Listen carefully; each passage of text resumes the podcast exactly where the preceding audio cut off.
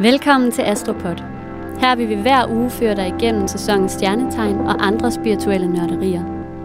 Vi hedder Marianne Gellert og Amalie Bendiksen, og denne podcast er for dig, som er nysgerrig på astrologi og som gerne vil blive klogere på dig selv og på andre. Afsnittet er blevet til i samarbejde med Acast.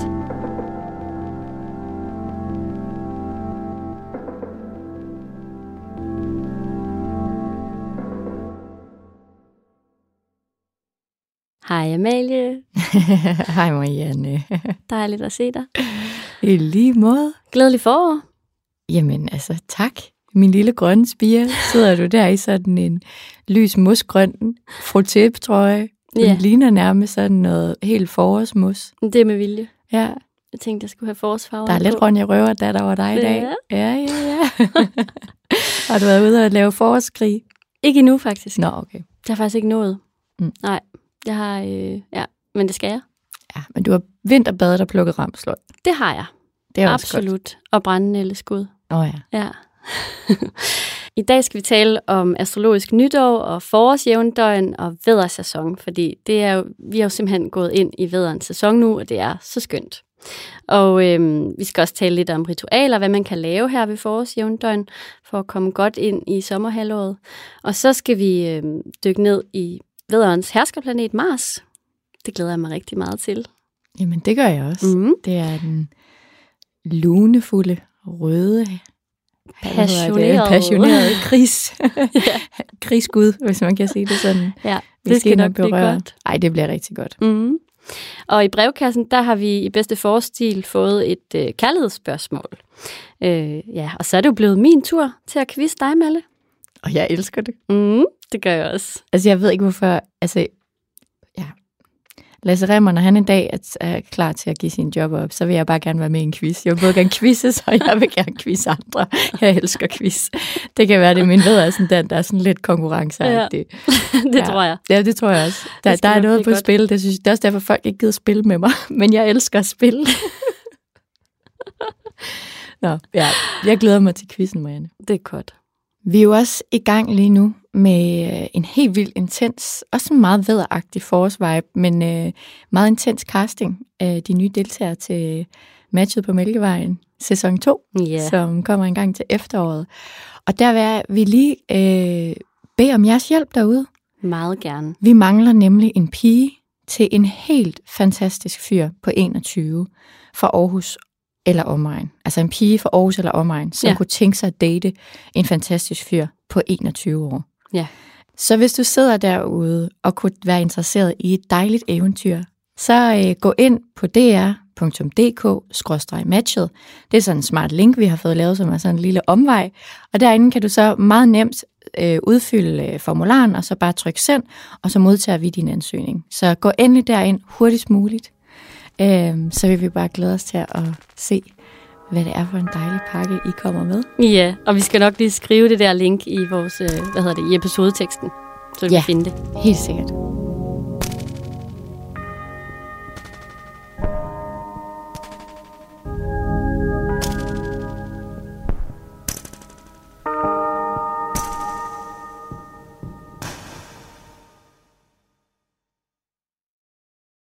Nå, Melle, det er jo en festlig dag i dag. Ja, Det er det. godt nytår. Ja, godt nytår. Ja. Det er astrologisk nytår. Skål. Her i lidt øh, skorpionkaffe. det er også festligt. Ja, Men, men altså, det er næsten ligesom at få champagnebobler og få sådan Det er en det. meget dyb, stærk ja den skorpionkaffe. sætter gang i det hele. det gør det. Der Ja. ja. er, man får varmen. Det er en skorpionkaffe, fordi Mathias har lavet den, skal vi lige sige til dem, der ikke, øh, ja, måske ikke lige fangede den. Ja, det er rigtigt. Nå. Han er berygtet for sin meget dybe. Ja, det må man sige. Nå, men øhm, den 20. marts, der går solen ind i væderens tegn. Og, øhm, og væderen er jo det første tegn i dyrekredsen. Det vil sige, det slår ligesom hele sæsonen an, øh, eller hele det nye år øh, an, og derfor kalder vi det det astrologiske nytår. Øhm, Vederen, den hører jo til den her kardinale energi, som sætter alting i gang. Ikke? Det er også øh, derfor, altså, øhm, altså med den kardinale energi, så er det der, sæsonerne starter. Altså vederen sætter foråret i gang, og krabsen, som også er et kardinaltegn, sætter sommeren i gang, og vægten sætter efteråret, og stenbukken sætter vinteren i gang. Så det er ligesom den her igangsættende energi, der øh, starter det hele. Og så hører ildelementet jo også til vederen, og, øhm, og det giver rigtig god mening, fordi det er, det er ilden, der jo er skabelsens element.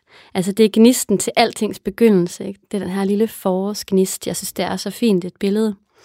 Øhm, og sådan kommer vederen jo bare bulrende med al sin barnlige fart og gnistrende, jublende energi og, og sætter foråret i gang. det er så rigtigt. Ikke også? Jo. Ja.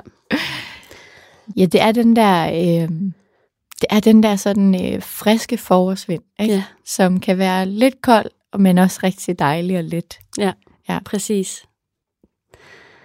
Øhm, og så er det jo også øh, jævndøgn øh, den 20. marts, og, øh, og, og jævndøgn findes jo to, på to tidspunkter i løbet af året, øh, og det er her, hvor solen står præcist over ekvator. Og øhm, om, omkring de her tidspunkter, der er nat og dag astronomisk set lige lange. Og efterårsjævndøgnet, det falder jo i øh, september og indvarsler vægtens sæson og vinterhalvåret, og så har vi forårsjævndøgnet nu her, som, øh, som falder, når solen går ind i vederens tegn og begynder sommerhalvåret. Og på de her datoer, der er som sagt dag og nat i balance, altså det her med, at de er lige lange. Øhm, og man kan sige, at vinteren og sommeren står og danser med hinanden i sådan en øhm, kamp om pladsen. Og vi ved heldigvis med sikkerhed, sikkerhed nu, at det er sommeren, der vil vinde. Det er simpelthen så sjovt. Altså, ej, det jo en sidebemærkning. Men det er de to datoer på året, hvor jeg har det bedst. Ja. Jamen altså, helt ærligt. Er det rigtigt? ja. Du er så Jeg vægtet. Ja, ja, ja men Ja. og vejr jo, ikke? Mm. Jeg har altid følt, at det var der, hvor der sådan... Og tit er det sådan, da jeg var yngre, der var jeg ikke lige så bevidst om det. Nej, Og så var jeg sådan, gud, hvorfor har jeg haft det sådan her i dag? Og så har jeg kigget, og så er det sådan, nå, gud. Men jeg har både den der øh, bullerne dagsenergi, og den der øh, skumringsenergi ja, i mig. Ja. Og jeg, jeg bliver, det er simpelthen, altså det, jeg elsker det. ja, Jeg får det, den balance, jeg higer efter alle de andre 303, eller 363 dage om året. Dem får jeg de to dage. Ej, det er virkelig, det er, en- det er noget. Ja, så fellow vægte, ja. bemærk det lige, hvor Ja. lækkert det er. Det er skønt. Balancen. Altså, jeg synes jo også, det er skønt, selvom jeg ikke er, øh, selvom jeg hverken er vægt eller veder. Men øh, det er virkelig en helt særlig tid, de her, mm. Øh, den her jævndøgns tid. Og det er også en meget... Øh, altså, forårsjævndøgnet er jo virkelig en frugtbar tid. Ikke? Det, er, det er nu, hvor forårskræfterne de vokser i os og vækker os til live efter den her lange og mørke vinter. Og, og det gør også, at kærligheden kan få plads. Så det er jo sådan en... Altså forårsforelskelser er jo en ting. Det er selvfølgelig også, nu talte vi om break-up-sæson i sidste øh, afsnit, og det er også, det er også en ting. Nu er der ryddet ud, klar til noget nyt. Jamen altså, sådan er det jo, ikke? Altså de her forårsforelskelser sker forårskulder. Altså man, man har alt for lidt tøj på, og øh, bliver sikkert forkølet, fordi man går ud i den der friske, klare luft, ikke? Men altså pyt med det, fordi der er forventningens glæde, og, og håbet, og de grønne farver, øhm, ja, både på min trøje i dag for eksempel, og, og sådan, men også bare altså på de her tidlige forårsgrene, som man kan se, ikke? der sådan er lige ved at springe ud. Altså, grøn er jo også farven for forandring. Ja, det er det nemlig. Øh, det er jo på en eller anden måde også en revolutionsfarve, ikke? Altså, Jo. det sådan betyder, at man er i gang med en større sådan, ombygning Ja, indeni. Ja. Og det må man da også sige, at når vi forlader vinterens triste, afpillede grene, og så ser de små, søde skud, så er det da virkelig en ombygning. Ja, ja det er det. Af dimensioner. Ja. Det er også en god tid, synes jeg, forårsjævndøgnet til at, øhm, at mødes med dine venner og fejre, altså fejre livet, fejre livets under. Fordi det er jo virkelig et under det her med, at, at det hele kan finde på at starte forfra på den måde. Ikke? Øhm, og opstå ud af noget, der synes som ingenting.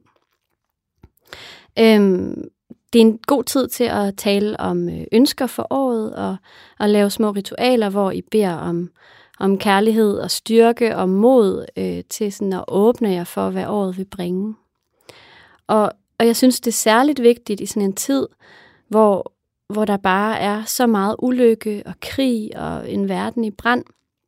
Altså det her med at, at mødes med hinanden, Øh, nu hvor vi kan, og tage hinanden i hænderne og hjælpe hinanden med sådan at vælge håbet og vælge livet og glæden. Det synes jeg er meget, meget væsentligt at huske på. Nå, så har jeg en masse forskellige ritualer med, øh, til, som man kan give sig i kast med. Her på. Altså i forhold til sådan at gå forårsjævndøgnet Ja. i møde, og så Ja. sådan overgangen Ja, og, og det astrologiske nytår. Ja, netop, Ja. fordi det er jo sådan en, det er jo en portal. Ja, så nogle øh, hands-on tidspunkt. Ja, ting, man kunne gøre. ja, netop. Okay, fedt.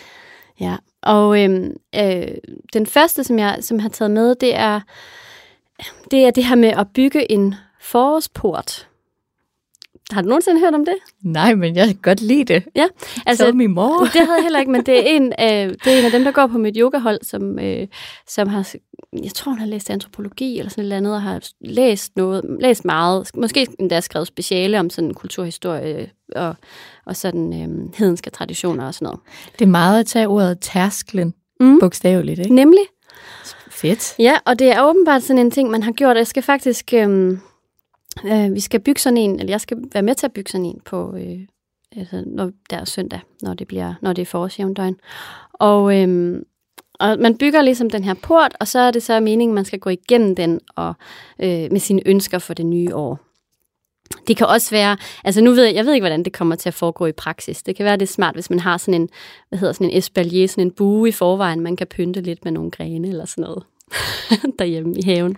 Men altså, ellers tænker jeg også, altså, hvis vi skal spare lidt på de søde forårsgrene, Mm. det kan vel også nærmest bare være en, en pind, du hænger fra et træ til et andet. 100 Altså lidt som om en form for øh, nature limbo. Ja, eller hvis der er et hul i hækken. Ja, altså jeg tænker, det er vel bare fantasien, Man kan der finde- sætter ja, præcis. grænser, ikke? Det kan også være, at man skal kravle igennem sådan et hul i et øh, træ. Der findes nogle af de der helt gamle træer med huller i rundt omkring. Ja, Så alt, der sådan har, der siger, øh, der mimer den her portal eller tærskel fra, mm. fra det ene til det andet. Det kan også være en god idé at øh, lave et bål, hvis man har adgang til det. Øhm, og selvfølgelig danse lidt omkring det for at holde varmen, fordi det stadigvæk er koldt. Men også for at ryste vinteren af sig det her med at, at danse. Og så, øhm, og så synes jeg altid, det er en god idé at sige højt, hvad man gerne vil give slip på. Og så springe over bålet og lade flammerne fortære det. Altså jeg er lidt mere spring over gløderen, ikke? Åh oh, jo. Okay, det er godt. Altså, jeg er, du, er du bange for... Okay, ja. Ej, jeg tænker bare, hvis nu folk har lavet sådan nogle virkelig høje stikflammer, og så tror de, at de skal Spring over springe ind gløderne, venner. det. Ja. Og så, Ja. ja, altså sådan, når man ligesom har fejret sådan ilden, og den ligesom mm. svinder ind, og sådan, nu har den ligesom markeret det, så springer har, man over Når I har gløderne. danset jer varme, Ja, ja, ja, Ja. og bålet er brændt ja. Så lidt ud. tænk også lige lidt over radius på jeres bål, Det er en god idé. så vi ikke får nogle forbrændte fodsåler. Helt klart. Ja, helt klart. Det er godt med lidt, der er safety first derovre. Ej, men jeg tænker bare, nogle gange, så kan man jo godt blive sådan revet lidt med af de her Mm. ting. Det, det kender jeg i hvert fald fra mig selv, og så kan det være, at man ikke selv lige når at tænke de der ting. nej, Så jeg tænker Nej. lige, den vil jeg ikke have på os. nej, den vil, nej, det er rigtigt nok. Altså sådan, lige, øh. I må ikke sagsøge os for at have sagt et eller andet. Det var faktisk også, det minder mig om, at vi fik en rigtig sød besked fra en lytter, øh, efter sidste, jeg tror det var sidste afsnit, hvor, vi, øh, hvor jeg snakkede om, at man skulle plukke en hel masse blomster eller sådan noget og sætte dem i sit hjem. Og der var jeg jo helt tyreagtig, sådan hedonistisk omkring, omkring det, og øh, tænkte slet ikke over, at... Øh, hvad det egentlig var, jeg sagde på den måde. Og selvfølgelig skal man gøre alt med måde. Vi skal selvfølgelig be- behandle vores natur godt. Den her kære lytter, hun skrev og sagde, der er faktisk en sankelov, man skal kun plukke 10% af, hvad man egentlig havde tænkt sig, man ville plukke. Og, øhm, og selvfølgelig ikke drive rovdrift. Øhm, mm. Og jeg plejer sådan set også at, hvad hedder det, øhm, jeg plejer aldrig at plukke alle blomster på et sted. Jeg plejer altid at lade nogen stå. Øhm, så, så kun pluk, hvad du har brug for, og hvis jeg klipper en gren, så husker jeg altid at sige tak. Og man, og, altså, ja, Hmm. vi skal passe på den Ja, jord, og så vi lige har. genoverveje, hvad har man brug for? Ja, nemlig, nemlig, Fordi tit synes man, man har brug for lidt mere, end hvad man egentlig har. præcis. Altså, Ja. også ærgerligt at smide sådan en hals ram, ramsløgspesto ud, Mm. fordi man har været grådig, ikke? Præcis, Ja. lige netop. Eller så i hvert fald huske at dele den op. Altså, det er også, ja. der er også bare noget i, ting er lækre i mindre størrelser. Ja. Altså, det er jo derfor, at miniatyrprincippet findes.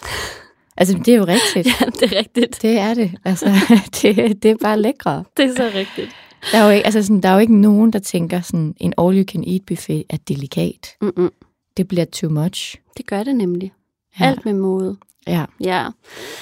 Ja, det var en lille øhm, sidebemærkning, men som en vigtig sidebemærkning, og øhm, mm. en god påmindelse fra. Det er godt, at I holder os op på de ting, vi siger derude. Det er vildt dejligt, faktisk. Så Ja. ved man, at det, det når igennem. Og sådan, ja. Det er også Ja, så- noget af et ansvar. Men ja, Nej, men det er jo derfor, at det er dejligt, at I tager medansvar. Mm. Så tak for det. Altså, Ja. vi er jo bare mennesker, det skal vi også huske på. ja. Og nogle gange så kan forårsiveren gribe en, og så siger Altså, man, den har totalt køb taget masse, mig. øh, Den eller der. pluk en masse ramsløg, eller sådan noget.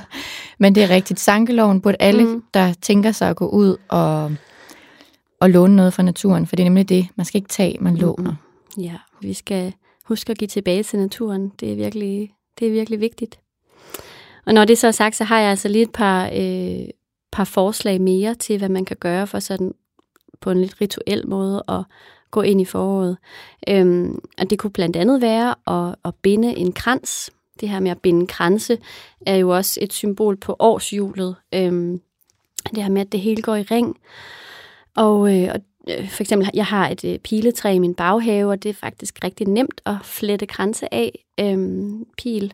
Og så kan man flette øh, nogle små øh, forårsblomster ind i, øh, i, hvad hedder det, i øh, grenen, imellem grenene, og måske sådan nogle små sædler med ønsker for året.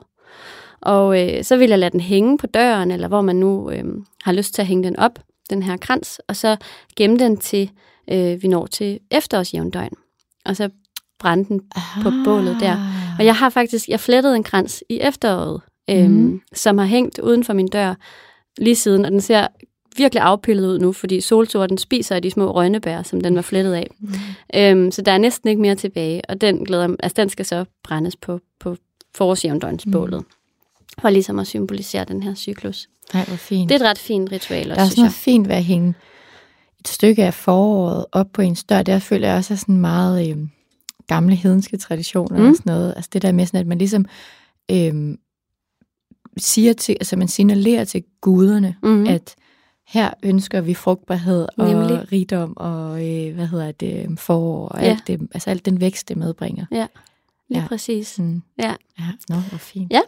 Og i samme øh, ånd, så er det jo også, så kunne du lave et forårsalter i hjemmet. Altså det her med at pynte, pynte op et sted i dit hjem. Det kan enten være en vindueskarm, eller på en lille hylde, eller øh, et lille bord. Et eller andet sted, hvor du har et, et, ja, en plads, som bare er din. Øh, du kan måske lægge en hvid du på, og en lille frisk blomst, du har plukket, øh, et lys, og så skrive dine ønsker ned for året. Også hvis du nu ikke har adgang til at lave et bål, altså, så kan det være en dejlig, øh, et dejligt alternativ, det her med at have et, et alter, som du, sådan, hvor du tænder et lys, og, og sådan, øh, hvad skal man sige, øh, hylder ilden øh, på den måde. Ja. Og den sidste ting, som jeg synes er dejligt at gøre på det her tidspunkt af året, det er det her med at, og, øh, hvad hedder det, øh, klippe enkelte grene af fra, fra forskellige træer, og så tage det med ind i stuen, og så se de her friske, øh, eller de her øh, grene springe ud, simpelthen se foråret springe ud inde i din stue. Det synes jeg er så smukt. Jeg kan også godt lide det der med at bringe lidt af naturen indenfor, Mhm. mm. selvom at, jeg ved godt, det ikke er det naturlige. Men når man bor i byen, så kan det være en virkelig, virkelig dejlig måde at være lidt mere i kontakt med mm. naturen på. Jeg synes jo også, at foråret det er sådan et dejligt tidspunkt, hvor at, øh, der findes så mange løgplanter i urtepotter, mm. man kan købe. Hvor man jo så, i stedet for afskårne blomster, som ligesom dør på et tidspunkt, så kan man ligesom lade sine hyacinter stå og blomstre, og så kan man plante dem ud senere og yeah. håbe, at de kommer op igen. Ikke? Øh, Lige præcis. det synes er jeg i hvert virkelig fald god er en idé. dejlig ting. Ja. Øh, også, jeg har også for eksempel købt nogle øh, vintergækker, jeg så nu har plantet ud, Ja. som jeg startede med at have i sådan en lille øh, hvad hedder det, skål på bordet med nogle altså løg og, æ- og vintergækker. Mm. Ikke? Men jeg vil lige spørge sådan en afklarende ting for mm. jer, Mm. der lytter med herude. Nu øh, sidder vi selvfølgelig her, og det er onsdag, og vi Mm. sidder og optager, og det kommer på søndag, den 20. Mm. Mm. marts afsnittet. Hvis man nu først hører det her, lad os sige om eftermiddagen, om søndagen, eller man hører det tidlig mandag morgen på vej til Mm. arbejde. Er det så for sent, Marianne? Har man Nej. så misset tærsklen til Nej. foråret? Kan man godt gøre nogle af de her ritualer om mandagen, for eksempel? Du kan gøre det om mandagen, du kan også gøre det om tirsdagen. Altså, du kan, jeg synes ikke, at det er... Øhm, du kan jo også gøre det. Du kan gøre det hele ugen. Altså, det, det, det handler om, er jo, mm, Altså, du har, ikke, du har ikke misset noget. Du har ikke misset nogen tærskel. Selvfølgelig er energien måske størst lige der omkring den 20. 21. Men, men, øh, men jeg synes, altså, ja, nej, det er slet ikke så, så rigidt mm. som så.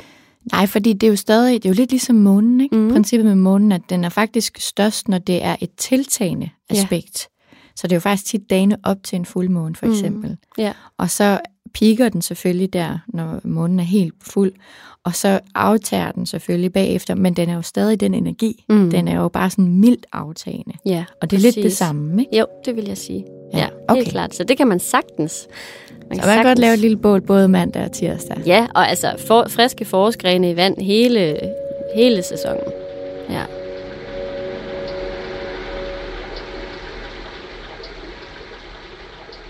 Tak, Marianne, for alle de her... Altså, du er virkelig bare sådan en kilde til naturguf. Det er fantastisk. Jeg elsker det.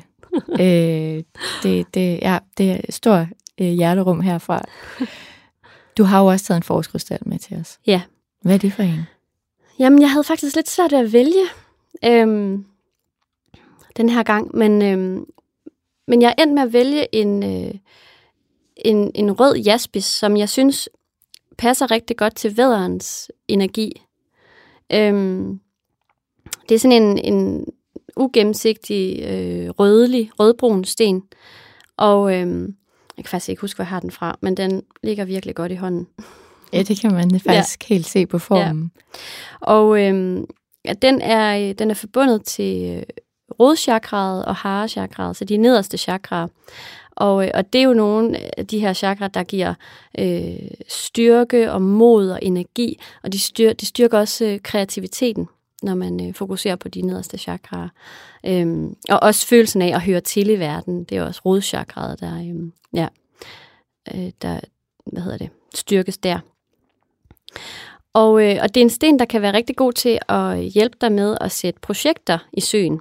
Altså at føre dine drømme ud i livet fordi den giver handlekraft, øh, samtidig med, at den også giver jordforbindelse. Det er en meget groundende sten. Øhm, og det tænker jeg kan være rigtig godt i, i den her tid, hvor mange nok mærker, at energien tager til. Øhm, men, men det kan også føles lidt flyvsk og måske lidt svært at få hold på, eller øh, svært at bevare koncentrationen, øh, fordi man pludselig vil det hele på én gang. Det er jo også tit det, der sker om foråret. Ikke? Øh, og der kan den her øh, røde jaspis give noget retning øh, og noget jordforbindelse, så energien den bliver lidt derhen, hvor den skal. Øh, og så synes jeg især, at den er god, hvis man har tendens til at være meget op i hovedet. Øh, ja, så får den, den, den får ligesom en ned i kroppen igen. Og så løsner den, øh, altså den løsner energien op i de her to nederste chakraer, så den sætter virkelig kreativiteten og livsmodet fri. Det er en dejlig krystal. Jeg synes, den er meget forårsagtig på den yep. måde. Yep. ja, hvad hedder det? Det er, altså sådan, det er jo ret sjovt, at det er sådan en, der har, jeg skulle have, eller jeg har skulle vokse mig til og bryde mig om den, eller blive tiltrukket af den. Er det ikke ja. sjovt? Jo. Jeg har altid tænkt, hvad er det for en greb klump lær, der ligger Ja, for den er lidt, den har sådan en lærfarve. Den er lidt kedelig, ja. Altså sådan, men det er så sjovt, fordi med, med alderen, der har jeg sådan, altså sådan, bare sådan inden for de seneste par år, er sådan, mange af de der krystaller, du var meget tiltrukket af, sådan de mørkegrønne, de brune, alt det der, ikke? Mm. Hvor jeg tidligere bare var sådan nærmest en stor pastel. Ja, det var øh, du. Lyseblå ja, og lysegul og ja, lyserød. lyserød og, og sådan lysegrøn og sådan Det var bare det, der tiltrak mig rigtig, rigtig meget. Meget lette ja. ting. Så har jeg virkelig, øh, med måske også lidt modenhed og lidt mere bevidsthed, blevet tiltrukket af de der jordede mørke krystaller. og det er jo ikke en mørke energi. Nej. Det er bare en mere groundende energi. Ikke? Ja. Og det er sådan meget mere sådan en stå ved dig selv-agtig. Mm. Ja. Men det giver egentlig meget god mening i forhold til min personlige udvikling, fordi jeg tror meget, at jeg havde brug for de lyseblå og lyserøde, fordi det handler meget om sådan bremse den der sådan mentale øh, IC4-tog, ja. der bare sådan kører uden nogen ordentlig køreplan, og ja, bare ja. fyrer afsted, ikke? Altså sådan, det er så rigtigt. Altså, den både til Prag og Hamburg på samme tid. altså sådan, ja. og hvor det her, det er sådan, jeg måske landet lidt mere i mig selv. Ja, det giver ret god mening. brug for mere at stå ved mig selv. Nu har jeg fået styr på tankerne nogenlunde. Ja, Ja, men altså, jeg vil faktisk også sige, da jeg sagde, at jeg havde svært ved at vælge krystal til i dag, så var det fordi, jeg havde tænkt, at jeg gerne ville have, vælge en, som var sådan lidt forårsfrisk i farverne. Ja. Men jeg blev bare ved med at vende tilbage til den her røde jaspis. Ja. Altså, jeg kunne ligesom ikke sådan slippe den. Og så, ja, der er nok, der vi har brug for lidt jordforbindelse måske. Så hermed givet videre. Tak, Marianne.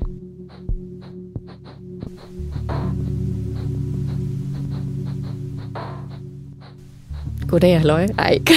Det er, det er space. Øh, nu skal I høre, venner. jeg ved ikke, hvorfor jeg er lidt... Jeg er lidt der er lidt fjollet energi i dag. Det er fordi, der er så lidt forårs, forårs Ja. pep. Det er nok den der lidt sådan barnlige væderenergi. Ja. Jeg får også lyst til at måske at være sådan ikke så ansvarsfuld og stenbukagtig. Jeg får lyst til at være sådan lidt barnlig. Det gør jeg Og også. bare gøre sådan, være meget impulsstyret. Ja.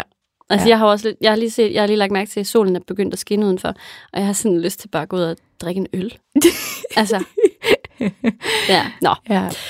Men øh, jeg vil tage jer med ud på en rejse. Og nu er vi jo faktisk... Altså, det er jo lidt en sjov måde, vi har startet på. Ikke? Vi startede i Skorpionen og tog sådan, nærmest sådan et vildere og vildere øh, skridt ud i rummet. Mm. Mm. Og meget længere væk fra jordforbindelsen og det personlige med de planeter, vi er gennemgået siden øh, en gang i november. Ikke? Jo.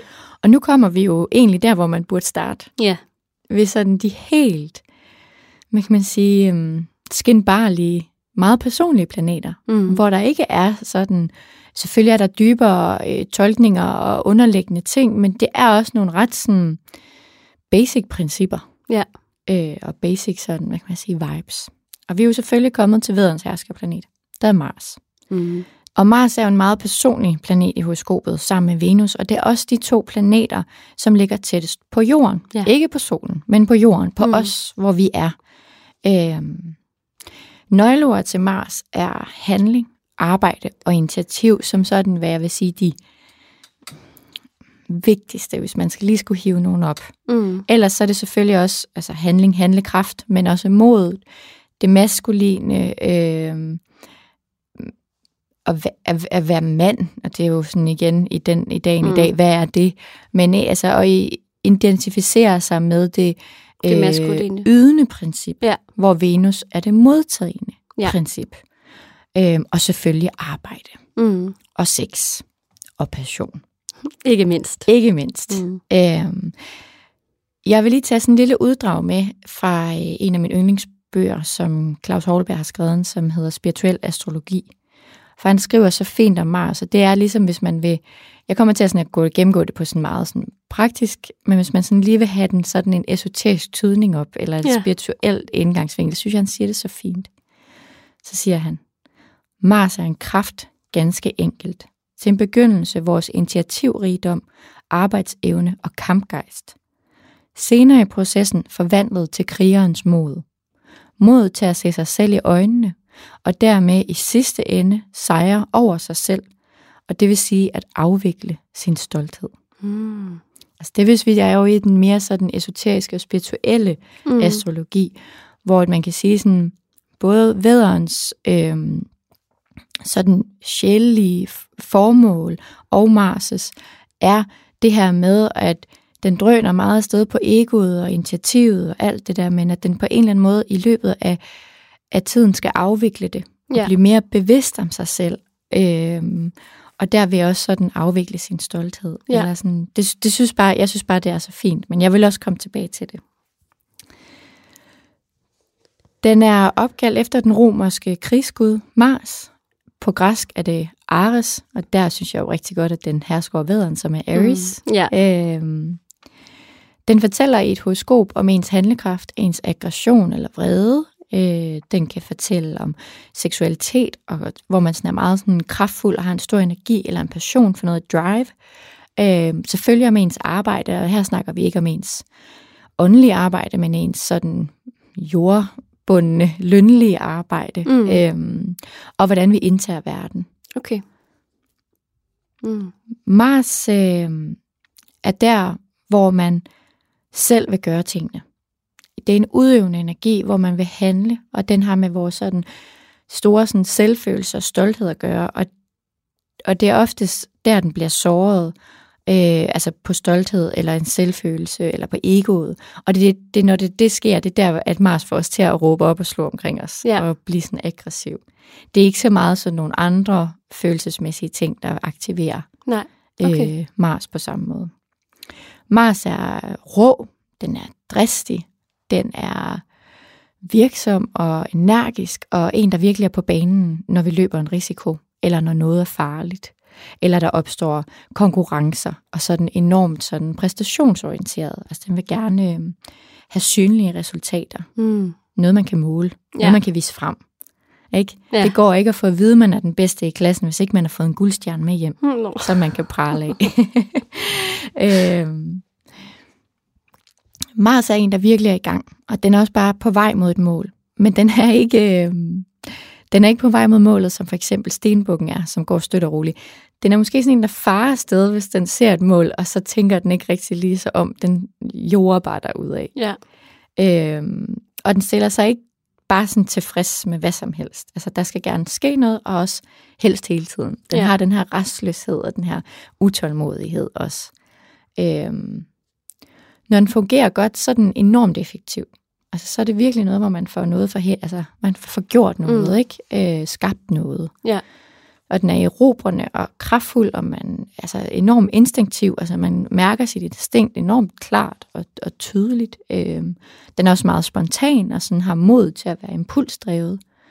Øhm, så er den også eventyrsjægeren og pioneren og entreprenøren eller iværksætteren, der er villig til at satse stort.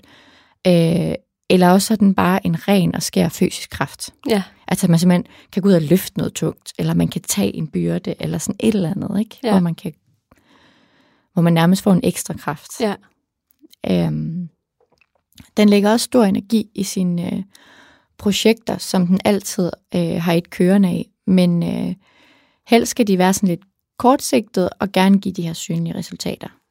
Den er ikke så god til sådan nogle meget langsigtede mål. Mm. Så skal det i hvert fald deles op i delmål, hvor den får nogle synlige resultater undervejs, for at motiv, altså motivationen bliver Ja. ved med at være vagt. Ja. Øhm, den er også lidt primitiv, altså i sin rå, råhed, eller hvad man kan Mm. sige. Øhm, men det er på en positiv måde. Altså den er enkel, og den er selvforsynende, og den er selvstændig.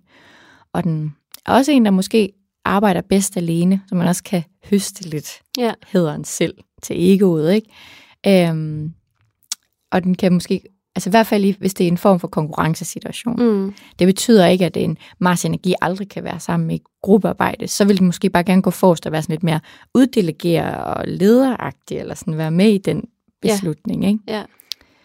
Øh, men det er i hvert fald en, hvor den yder alt, hvad den har i sig. Den sparer sig ikke. Øh, så det er Mars, man kan mærke, altså, som er, bliver aktiveret for eksempel, når man, øh, altså, det ved jeg ikke, løber op mod en deadline, og mm. man bare sådan til sidst vrider sig som en karklud, og man ikke har mere i sig. Ja. Altså, og, og som sagt, den kan jo både være god og dårlig, altså sådan, fordi den kan få en til at yde det der ekstra, man ikke vidste, man havde. Mm. Altså sådan, lige at køre 120 i stedet for 100. Altså, man kan så diskutere, om den så altid bliver aktiveret hensigtsmæssigt. Altså, Ja. jeg kan huske for eksempel et eksempel for mig selv, som jo, da jeg sad og skrev det her i går, og virkelig så tilbage på, det måske ikke var så hensigtsmæssigt, men hold, hold da op, hvor den fik udrettet noget. Ja.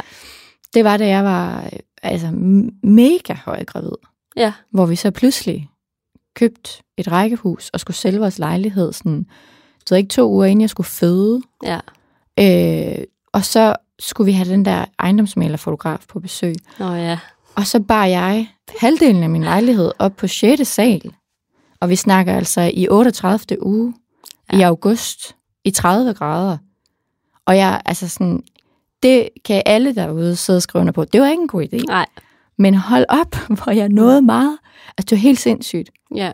Der var bare sådan, der var bare en marskraft. Altså, Der var sådan en- jeg brugte den ikke på en fed måde. Nej. Men på den anden side, så fik jeg virkelig udrettet noget. Ikke? Ja. Øhm, så det er for eksempel sådan en, hvor man kan sige, der, der blev var, altså Mars virkelig... Aktiveret. Ja, og jeg Ja. tror for eksempel rigtig mange sportsudøvere, de bruger den Mars rigtig meget, når de skal ud og præstere. Ja. Altså, øhm, det tror jeg også enormt mange øh, erhvervsmennesker gør, Mm. og jamen, altså, det er der mange, der gør, når ja. man ligesom gerne vil gøre noget ekstra, man gerne vil sætte en god indsats ind i det, man gør. Ikke? Ja. Øh, ja, så man kan ligesom tabe ind i den Mars-energi, man har i sit horoskop, og så bruge den aktivt. Øh, er det det, du også... Altså, Jeg vil i hvert fald bare mere sige, at man kan mærke, hvornår ens Mars er sådan, bliver meget aktiveret. Ikke? Mm. Øhm, altså, der vil jo altid være en tolkning af, hvad betyder din Mars, og er det en Mars, der er i balance, eller er du for meget et Mars-menneske, og så skal du faktisk have fokus lidt mere på din Venus, men det vil jeg også komme ind på senere, at ja, det ikke... Øh, altså det der gamle princip med, at, at mænd er fra, fra Mars, og kvinder er fra Venus, og Mm. så man, kan man bare være den ene pol. Nej, nej, nej. Mm. Altså, det, det, det, altså for det første forstår jeg ikke rigtig, hvor den kom fra. For det andet har den aldrig astrologisk været gældende. Mm-mm. Det har altid været sådan, at man har, man skal meget mere se det på som et modtagende og et ydende princip. Hvis Ja. du kun er et ydende princip, og ikke kan finde ud af at modtage, så er du i dyb ubalance. ja. Mars kan Og ikke fungere ud. Mm. uden Venus. Nej. Der er rigtig mange med kærlighedsproblemer, som har for meget Mars-energi. Ja. Og det er faktisk fordi, de ikke kan tage imod komplimenter. Og det er deres Venus. Der er noget med værdien i dem selv, deres femini. De føler ikke, de er værdifulde nok til at tage imod. Mm. Ja. Så de yder og yder. ja. Og det er også der, vi snakkede om det der med sådan planetparet, for eksempel Mars og Neptun, hvor det er det her hjælperaspekt, hvor at man kan både være den rigtig gode hjælper, men hvor man ligesom aldrig får sat en grænse, man bliver ved med at yde, yde, yde, så er det heller ikke godt. Nej. Eller omvendt kan man også blive omsorgsterroristen, hvor at man går hen og siger, jeg, har, jeg ved, hvad du har brug for, så lad mig lige hjælpe dig. Der er ikke nogen, der overhovedet har lyst til at få hjælp. Altså Ja. sådan, hvis den anden ikke sidder med et modtagende øh, øh, hvad hedder det, princip og kan overskue at tage imod så er det ligegyldigt, hvor meget du yder. Ja. Fordi så, det, det vil ikke altså, falde i god jord, Nej. eller sådan, Nej. Giver, giver det Ja, mening? jeg synes, det giver så det rigtig er rigtig mening. vigtigt. Altså kigger man på sin Mars i horoskopet, skal man altid kigge på sin Venus. Der skal være en balance her i. Ja. Mm. Så hvis man har et meget stort Mars-præg, så skal man måske, i stedet for at fokusere på det og tænke, jeg drøner bare derudad. Nej, så skal man netop måske fokusere meget mere på Venus. Ja, og når, man, når du siger, at man har et meget stort øh, Mars-præg, eller at ens horoskop Mm. er meget præget af Mars, hvordan kunne det så se ud? Altså rent grafisk, så vil det jo sige, at hvis man sætter knappenålen i Mars, så vil der være rigtig mange streger og aspekter ud fra Mars. Så det Mhm. vil sige, at Mars har en indvirkning på mange af de andre planeter, og der vil også huse og tegn, Ja, fordi de står jo rundt i, i, i cirklen. ja, Eller også for eksempel, man kan jo også godt ikke være vædder, men så have en Mars-Sol-konjunktion. ja, Så vil man have meget vædderpræg alligevel, men Ja. ja. ens identitet vil være igennem Mars. ja, Altså man identificerer sig selv som en Mars-kraft. ja. Og en, og en sol, hvad hedder det, Mars-sol-konjunktion, det er, når der er en ring rundt om Ja. de to. Bare lige til. Ja, selvfølgelig. Ja. Undskyld. Det er også øh, Ja, en ring godt, rundt du om lige er horoskopet. opmærksom. Ja. Ja. Men det kan vel også være, at man bare har en hel masse planeter stående i vædderens tegn, eller hvad? Kan det så også give sådan en Mars-energi? Jeg ved godt, at det ikke er, Mm, er det samme, Ja, men så er der ligesom det der... Altså, fordi mange af de ting, som, som Mars står for, er jo også nogle af de ord, der bliver brugt om vædderen, tænker jeg. jamen det er jo fordi, den er herskerplanet i Ja. vederen. Ja. Så det er den, der poder vederen. Det er Ja. ikke omvendt. Nej. Det skal vi huske på. Men jo, selvfølgelig har vederen en, en måde at udtrykke sig på. Mm. som vil være Mars, Marspræget. Men jeg vil ikke sige, altså man skal virkelig passe på, at man ikke kommer i klemme her, fordi hvor, meget, hvor mange link kan man gå ud fra, man udvander et princip, Mm. eller hvis I forstår. Mm. Øhm, der tror jeg, jeg har det sådan, at ting, der står i første hus, vil selvfølgelig være meget også Mars-præget. Ja, fordi... Og, fordi det er både vederen, der hersker over første hus, ja. og Mars hersker over vederen. Ja. Hvis man ligesom tager, øh, hvis man ligesom går tilbage. Ja, Øhm, og så øh, kan man jo sige, at ting, der står i vederens tegn, vil selvfølgelig også have en smag af Mars. mm. Og det er også derfor, jeg altid, når vi skifter sæson i første afsnit, gennemgår princippet bag en planet. ja, Fordi det er ligesom, hvis man ser et stamtræ astrologisk, så er det ligesom, det, det er sådan, det er forfæderen. Og så tingene altså, grener sig ud Ja. fra den. ja, Og det er ligesom også til at hjælpe en med at forstå vædderens tegn bedre, forstå mm. første hus bedre, forstå, når ting snakker et Mars-sprog, og sådan, Ja. så ligesom at vide, at det kommer derfra. Ja. Så hvis vi går tilbage til dig og din natur, så vil jeg sige, at Mars er løgplanten. Ja. Ja. Ikke? Så kan vædderen være spiren, og så kan første hus være de områder, hvor vi ligesom bruger de her ting. Ja. Ja. Øhm, Men ja, det er jo ikke forkert af, hvad du siger, at de bærer præg af Mars energi. Men de vil ikke være en lige så udtalt Mars energi, i min mening, som mm. hvis de havde en direkte forbindelse med Mars. Mm. Men selvfølgelig jo, Mm. helt sikkert.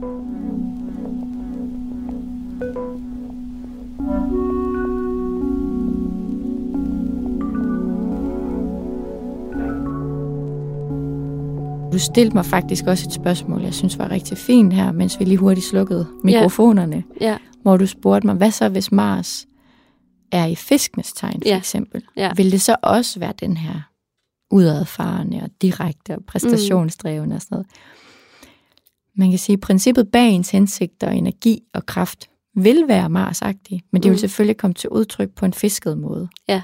Så ligesom jeg sagde før, det kommer an på, hvad for, altså det, det kommer sådan lidt an på, hvad for et dansegulv man står på. Man vil stadig bevæge sig, men alt efter DJ'en og hvad for en fest og hvad for et tema det er, Mm. så vil man også bevæge sig på en anden måde, Ja. hvis det giver mening. ja, det synes jeg, det gør. Ja. Ja. Det synes jeg. Det håber jeg også giver mening for jer, der lytter med derude. er, det, er det et fiskebryllup med en fiske-DJ, eller er det, er det, det ved jeg ikke, en skytte, Ja. en skytte raver party? Party. party. ja. Når vi jo nu snakker om party, så kan vi jo også, så bliver vi jo nødt til at snakke også lidt om, øh, hvad Mars også står for. Det er jo også en ting, man kigger ind, når man kigger efter sådan vejledning til sit parforhold, eller kærlighed, eller sex og sådan noget, ikke? Jo. Øhm, fordi det er jo, som sagt, knyttende, eller knyttet til det ydende princip, maskuliniteten. Mm. Og det gælder jo, som jeg sagde, hvad enten man er kvinde, eller mand, eller non-binær, eller hvad Mm. man identificerer sig med. Mm. Men den indikerer også, hvilken, nu sidder jeg, det kan I ikke se, jeg laver situationstegn, men Mm. mand eller maskulin partner, Mm. man falder for. Eller hvordan man udtrykker sig fysisk i kærlighed og sex. Øhm, dertil vil jeg lige komme med nogle korte eksempler. For eksempel, hvis vi kiggede på en, der identificerer sig med at være kvinde, eller en feminin øh, del af et, et, et Mm. parforhold, Mm. øhm, så øh, vil det være, hvis Mars i dens persons horoskop så stod i løven, så vil man rigtig gerne have en, der ikke var, altså en, der var modig og galant og tog sig godt ud og turde skille sig ud og turde godt gå forrest og være sådan en, der også kæmpede lidt for en, som var sådan en, der hvis man står i jysk sengetøjslærer og blev behandlet lidt dårligere end sælger, så vil man træde frem og være sådan, Ja. altså være sådan lidt... Øh, øh, Ridderagtig. Ja, ridderagtig. Ja, præcis. Øh, Ja. ja. Være sådan, du skal ikke tale til min kvinde ja. på den måde, uden at være sådan en eller anden øh, åndsbold, der prøver at øh, starte en konflikt, Ja. men på sådan en, en meget smuk, galent måde, hvor man står op for en. Ikke? Jo. Hvad hvis man... Hvad hvis Også man... lidt forsanger-syndromet. Sådan en Mars i løven er sådan lidt en, man godt vil have. Lederen, chefen eller forsangeren i bandet. det er der altså. Ja. Ej, hvor fedt. Og så omvendt, så vil hun være en lille... Ej, ikke hun. Det lyder så nederladende, når jeg siger sådan.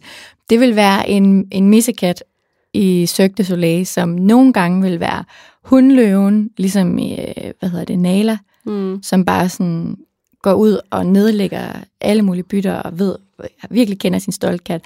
Og andre gange vil det være sådan lidt en kælen lille killing, som er klar på sådan lidt leg og græs lidt i lænerne og sådan noget. Det var fedt. Må man godt sige det? Ja, det må man vel gerne sige. Ja. Hvad hvis man har, hvad hvis man har Mars i tvillingen?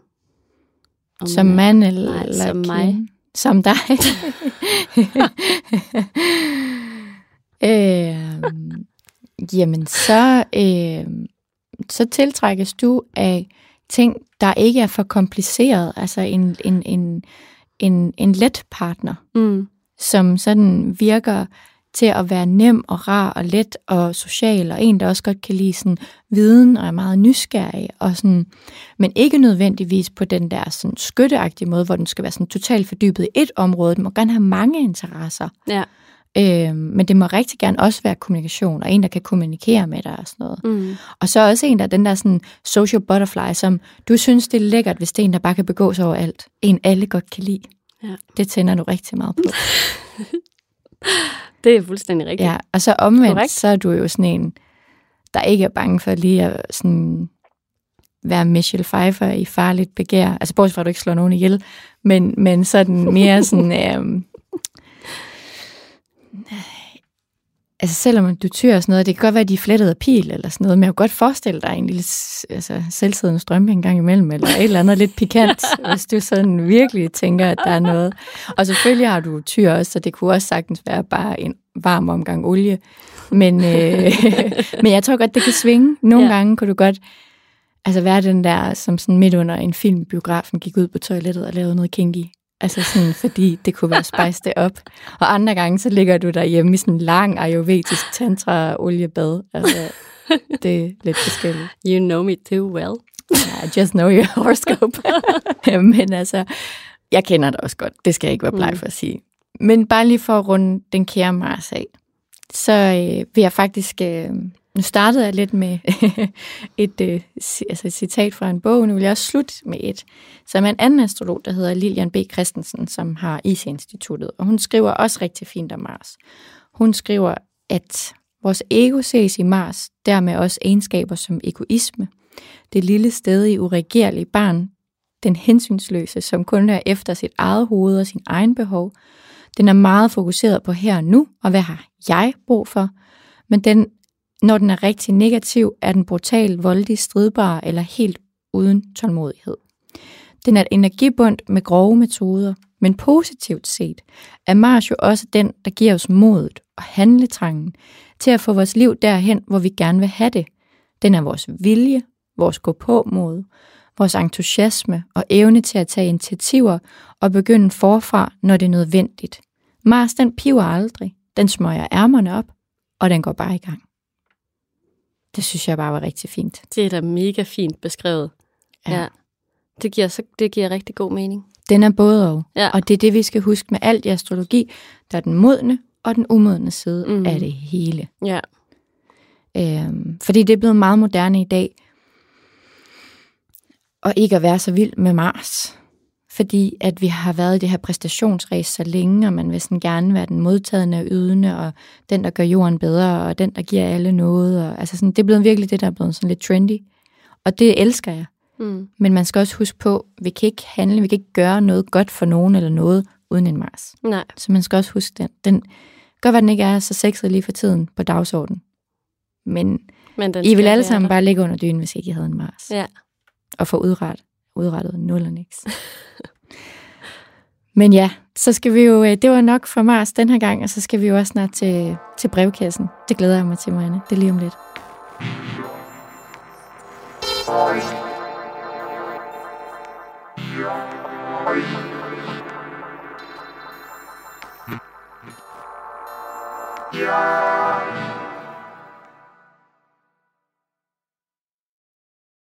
Så er vi kommet til brevkassen, og øh, i den her uge har vi fået et spørgsmål fra en fisk. Et kaldet spørgsmål fra en fisk.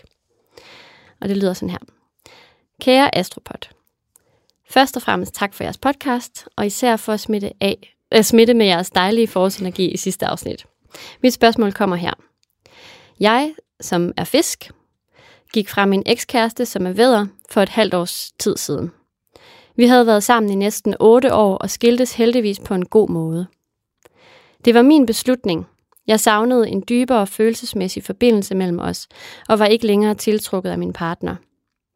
Beslutningen er helt rigtig, det er jeg slet ikke i tvivl om, men jeg savner også nogle gange hans slagkraftige væderenergi i mit liv. På den måde komplementerede vi jo hinanden ret godt. Så hvordan kan jeg få lidt mere væderenergi ind i mit eget liv nu? Eller er der noget andet, jeg kan gøre for at fylde tomrummet ud? Og hvilket stjernetegn matcher bedst sådan en følsom, men også eventyrlysten fisk som mig? Jeg håber meget, at I vil tage mine spørgsmål, eller bare det første, med i jeres podcast. Jeg glæder mig til at lytte igen. Ej, dejligt, dejligt. Øh... Jeg føler faktisk, det er et meget relevant spørgsmål. Ja, det føler jeg også. Altså, fordi for det første handler det om fisken, ikke, som vi lige har sagt mm. farvel til, det her med at give slip, og så energien, som sådan, at det her med, at, at hun har sagt nej tak til den der slags, eller den ved, at hun har haft en relation ja. med, men hun ønsker det stadig, hun har lyst til foråret kommer ind i hendes liv igen, ja. men har selvfølgelig også vedkendt sig, at hendes sol, som er fisken, og har et dybt behov, et følelsesmæssigt dybt behov, at det er noget, som det kan ikke skøjtes lidt henover med sådan en ren vederenergi. Der, den bliver også nødt til at blive øh, altså taget hensyn til. Ja, blive anerkendt. Ja. ja, det er så rigtigt. Så totalt relevant Ja. øh, spørgsmål, synes jeg. Men, men derudover så øh, kan jeg jo ikke lade være med at tænke, at hvis man som fisk har været sammen med, og man ligefrem kalder sig en eventyrslysten fisk, og været Ja. sammen med en vædder i otte år, Mm. så kunne man jo godt have nogle, øh, enten måske en vedder ascendant, eller en vedder måne, eller man kunne måske også bare have, øh, øh, hvad hedder det, øh, nogle af sine planeter i vædderen, Mm. eller, øh, eller have meget Mars-aspekt. Ja. Ja. Altså, nu er fisken også født, skriver den, den 19. marts, så det er meget tæt på, at solen går i vædderen, så kan det også godt være, at måske Venus eller Mars er gået i vædderen Ja. ja. på det tidspunkt, og så videre. Ja. Øh, så, så jeg tror, jeg, det første, jeg har lyst til at sige, er, man kan ikke have været sammen som fisk i otte år med en vædder, hvis ikke at der også har været en eller anden eventyrlysten ved energi over sig selv. Ja. Så jeg tror, jeg først har lyst til at sige, find den i dig selv, for du har den også selv. Ja. Det er jeg næsten, næsten være 100% sikker på. Ja. Men hvis det nu ikke skulle være tilfældet, så synes jeg jo egentlig bare, at det er noget med at, at starte med måske at nære sig selv Mm. med alt det, som der måske er blevet lidt forsømt, fordi så tror jeg også, man vil have et større overskud til at være vedagtig. Og så ellers så tror jeg bare, det er noget med at nyde, at øh, der er blevet sluppet noget bagage ud og sidde på de københavnske øh, fortorstrapper Mm. med dit lille øh, øh, iskolde bællevin. Øh, og så bare øh, suge det ind. Altså sådan, det er jo lidt som om, at alle får sådan proppet MDMA i mælken, når det er, at foråret rammer København. Der sker noget med vores, altså seriøst, vores danske ja. indadvendte, vi siger ikke hej til nogen mentaliteter. Vi har bare gået i ankellange dunfrakker i 4, 5, 8 måneder, Ja. og har bare sådan vendt blikket indad med vores små øh, Anna og Lotte huer, ikke? øh, og så sker der sådan noget med, at der kommer sådan en eller anden altså sådan en øh, klokkeblomst med absint til alle, sådan ind i postkassen, ikke? Og så pludselig så er alle bare sådan, Dronning Louises bro, ja, yeah, uh, og sådan masser af bælleviner, og masser af sådan, øh, hej med dig, og altså bare sådan approach og alt muligt, jeg bliver sådan totalt cocky, væderagtig, ikke? Ja. På sådan Så 0,5. rigtigt. Og sådan bare, sådan, vi skal bare ud og være alle mulige steder samtidig, masser af mennesker og Ja. sådan noget. Øhm, så jeg, altså jeg vil nærmest sige, at det kunne ikke være et bedre tidspunkt, for du, hvis ikke du kan finde det i dig selv, så er det nærmest bare som at træde ud af trappen, og så bare blende ind. Det er her allerede. Tag hen ja. på Nørrebro. Ja, præcis. Det er en ret en god måned, det her. det her så er der masser af ved Ja. energi. Det er så rigtigt. Det er så rigtigt. Ja, altså, Eller planlægge en god rejse. ja. Ja, Gør noget impulsivt, noget spontant. Noget... Meld dig til pole dance. ja. Ja. Jeg sidder også sådan og tænker, altså gå ud og, og tage, tage ordet. Det der med at tage, altså at ture tage ordet er også en vederagtig ting. Altså Mm. sådan holde rummet med sin stemme og være altså entertaineren, selvom man måske ikke sådan altid føler, at man har den bedste historie, men altså bare sådan, gør det. Mm. Det der med at ture, være modig, det er jo, øh, ja. Men det er også en måde- har allerede været sindssygt modig. Ja, Den har jo faktisk turde stå op for sig selv, ja, sat en grænse, mega marsagtigt, ja. Fordi fisken er grænseløs. Mm. Så har den sagt, den har stået op for sig selv og været modig nok til at sige, jeg har de her behov, de bliver ikke fyldt op. Ja. Det kan jeg ikke leve mit liv med. Jeg kan ikke lukke øjnene fra min sol. For det er jeg inde i kernen. Ja, Det er da det mest modige. ja. Det er det altså virkelig. så altså misundelsesværdigt Mars mod. Ja. Og Ja, sætte helt, helt grænsen enig. og turde sige fra, Ja, uanset konsekvensen. ja. Ja, jeg tror, jeg tænker altså, også, at hun har det så, jo allerede. Så ja. sejt og så modigt, Ja. synes jeg. Ja. Altså jeg har det som om sådan, det der, det er bare, det er en lille sild, der bare venter på at blive fundet. der er derude, altså. det, det, jeg, jeg har sådan meget sådan, jeg ved ikke hvorfor, nogle gange så kan man godt få de her, og så kan man Mm. blive sådan, nærmest sådan mærke en tung energi. Jeg sådan Mm. får det helt omvendt. Jeg Ja. får det sådan, jeg får det som om sådan, wow, Du skal se, bare ud. ja, ja. der venter så meget på dig. Du skal bare ud, vise dig selv Tag frem. det, erobre. Ja. Brug Mars på den fede måde. Ja. Og det er, Ja. sådan, det er jo den perfekte sæson. Ja, det er det virkelig. Altså, du har jo været totalt konto omkring det. Ja, ja. Ud og spark joy. altså, ej, undskyld, er jeg sådan lidt for Nej, overhovedet ikke. Jeg elsker dit hæppekor. Det er så, jeg er fuldstændig, øh, fuldstændig med dig. Altså nu spørger hun jo faktisk også, hvad for et, et stjernetegn, der så vil passe bedst til sådan en følsom, men også eventyrlysten fisk. Okay. der bliver du nok nødt til at gå ud og begynde at bede om nogle fødselstidspunkter. Ja. For der findes, altså hvis man har lige præcis den der med, at man er lidt vandagtig og måske lidt luftildagtig eller et eller andet, så har man brug for noget, der appellerer til begge poler. Mm. Så jeg tror for eksempel, det kunne være en tyr med en løveascendant. Ja. Ikke? Ja, det ville kunne det være godt fantastisk. Ja. Øhm, det kunne også omvendt være en, en, altså et ildtegnsmenneske, som måske havde solen i et ildtegn eller et lufttegn, men som så havde nogle af de andre planeter, øh, månen eller ascendanten eller sådan noget, i, øh, i et vandtegn eller et jordtegn. Ja, så det er også blevet set. Ja, Altså, Så det skal være en Mm. kombi af enten øh, øh, ja, altså det skal jo nok være ild og jord, eller ild og vand, Mm. eller luft og jord og luft og vand. Ja.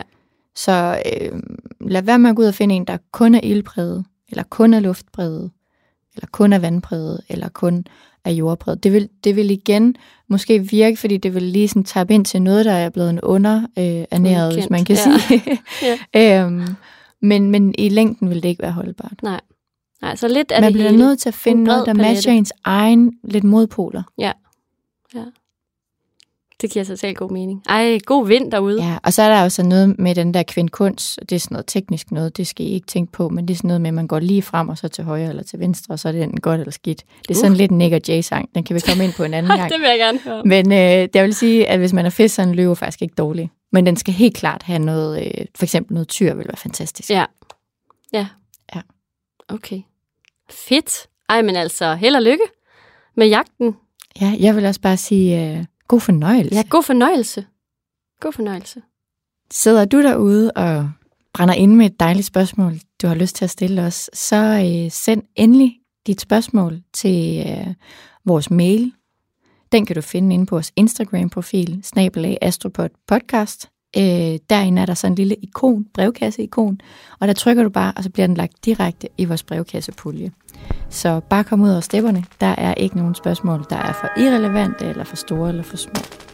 Vi tager imod det hele og svarer efter bedste evne.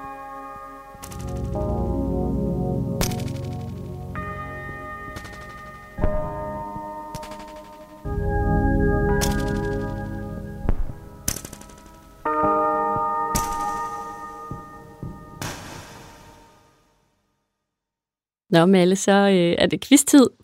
Og jeg er så klar. Er du klar? Ja. I dag, der skal det handle om amerikanske sangerinder. Uh. Du skal gætte, hvem af de her tre sangerinder, der er Er de nulevende? fædre. Ja, det er de. Okay.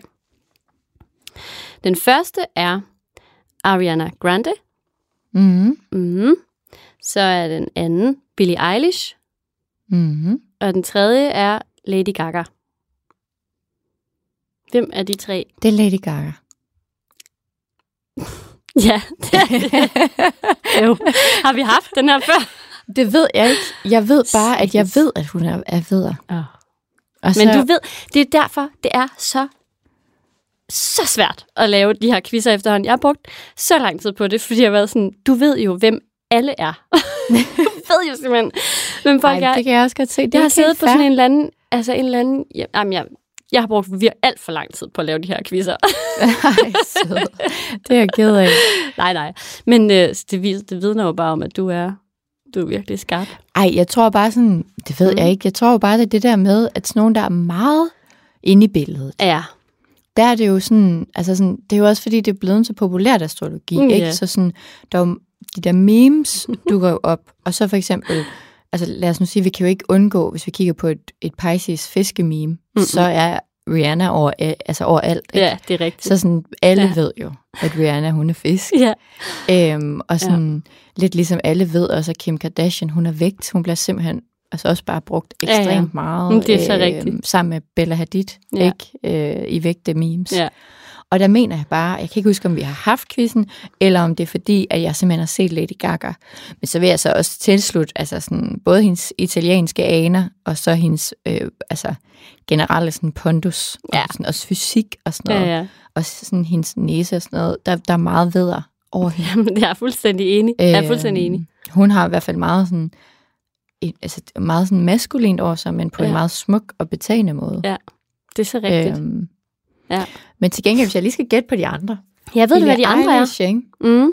Hende aner jeg ikke, hvad er, for jeg kommer tit til at blande hende sammen med, hedder hun Lord? Nå, ja. Jeg er altid Ja. så bange for, fordi det lyder lidt ligesom at sige lort på oceansk, ikke? så er så lidt af det lort. Men øh, altså sådan, det har jo gjort nogle gange bytte de to lidt sammen. Ja. Og der er en af dem, der er tyr. Men jeg kan ikke huske, hvem af dem det er. Nej. Øhm, og Ariana Grande. Hende føler jeg også, man har haft. Hvad fanden Ja, jeg hun? også. Hun er krabs. Ja, hun er nemlig Det ved jeg. krabs. Ja, det var sådan, dengang Ja. Spotify begyndte at annoncere, hvem folk lyttede mest til, og hun lige havde været og albuer til, så lyttede alle mest til krabse. ja. Det er så rigtigt. Hvad snøvsen er billig? Oh, hun er jo sådan meget anderledes i sit udtryk. Ja. Hun har store bryster. Hvad har det med noget at gøre? Nej, men nogle gange har det Mm. fysisk også noget Mm. at skulle at have sagt. Øhm. Altså, det, ej, det lyder rigtig forkert at sige. Det er altså de færreste ved, der har kæmpe bryster, Mm. medmindre de er lavet. Det er fordi, der er mere den her, også hvis man er kinesisk, så er det mere den her sådan træ. Ja, ja, Træenergi. træenergien. Ja. Mm. Sådan sådan det der spændstige bræt. Mm. Ja. Det er rigtigt. Det er så bare ikke altid ens betydning. Og det er ikke fordi, hvis I sidder derude og er vædder og har nogle smukke, store bryster, Mm. så er det jo ikke, fordi I ikke er vædder. Det er Nej, bare nej. ikke et typisk træk. Så Nej. jeg sidder bare sådan og tænker, fordi jeg havde set det der Vogue, hvor hun er pludselig har undertøj på, og sådan meget feminin og anderledes, og ikke har grønt hår og store t-shirts. Nå. Øhm, Det har jeg ikke set. Jamen, hun har også fået kæmpe høvl for det af sin Hmm. fanbase. Ej, hvad snøvs hun? Jeg har jo lyst til at sige vandbærer. Ja. Men Det det, er hun lyst bare til. 0 procent. Hun Nej, er hun- stenbuk. Hun er skytte. Satans. Ja. Ja, hun er skytte. Men ikke så langt fra Stenbuk. Det. Nej. Men altså, godt gættet, Malle. Du har virkelig, øh, jeg får, øh, du giver mig kamp til stregen. Ej, men nu har du quizzer. også valgt at gå lige ned i Malles popgryde, ikke? Det er rigtigt. Altså, Det er hvis du rigtigt. nu hver gang du går sådan ned i sådan Mariannes litterære grøde, eller sådan et eller andet, så er det bare sådan 0% mig. Og det Ej, det lyder jo, som være, om du jeg er det mest litterær. overfladiske, ubelæste menneske. Det synes jeg egentlig ikke selv. Nej, det er men, det ikke. Øhm, jeg har en tvillingemåne, så jeg har en svær, svaghed for sådan noget kendis. Jamen, det er rigtigt. Og pløder. Ja, mm, godt, øh, godt gået. Tillykke. Jamen tak. Tak for god quiz. Selv tak.